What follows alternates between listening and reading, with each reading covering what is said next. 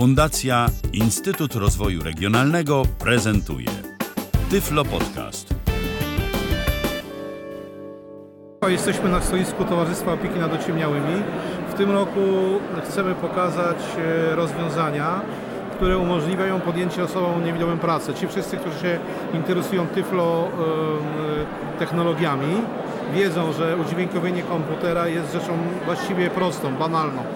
Tu się w ciągu kilkunastu lat bardzo dużo zmieniło.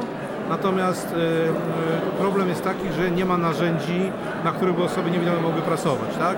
Masażyści się skarżą, że mają problemy z uzupełnianiem dokumentów do kas chorych i tak dalej, i tak dalej. I my próbujemy tak jakby rozpocząć trudną drogę i nasza, na, nasz cel jest taki, żeby przygotować narzędzia, które mogą być dostępne dla osób niewidomych, narzędzia do pracy i pierwszym na, naszym takim projektem jest e, projekt wirtualnego contact center. To znaczy, że mamy system, który jest platformą alokowaną serwerowni i aplikację, którą się uruchamia na komputerze e, osoby, która ma to e, wykonywać, czyli ma pracować.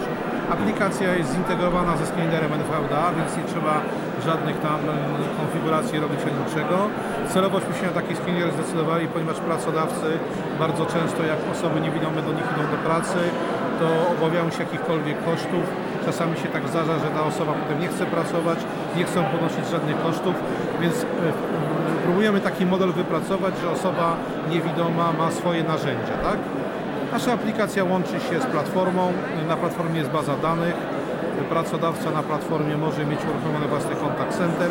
Jedyne co pracodawca musi posiadać, to musi posiadać dostęp do sieci y, telekomunikacyjnej. W naszym wypadku jest to realizowane za pomocą SIP-Tranka. No i oczywiście bazę danych, natomiast wszystkie inne usługi zapewnia nasz system. System powstał w ramach wsparcia e, osób niewidomych na rynku pracy 3. To był taki pro, projekt unijny, który był realizowany przez Towarzystwo Opieki nad Ociemniałymi i Polski Związek Niewidomych. W ramach tego projektu powstał system. Był to Tyflo Podcast. Pierwszy polski podcast dla niewidomych i słabowidzących. Program współfinansowany ze środków Państwowego Funduszu Rehabilitacji Osób Niepełnosprawnych.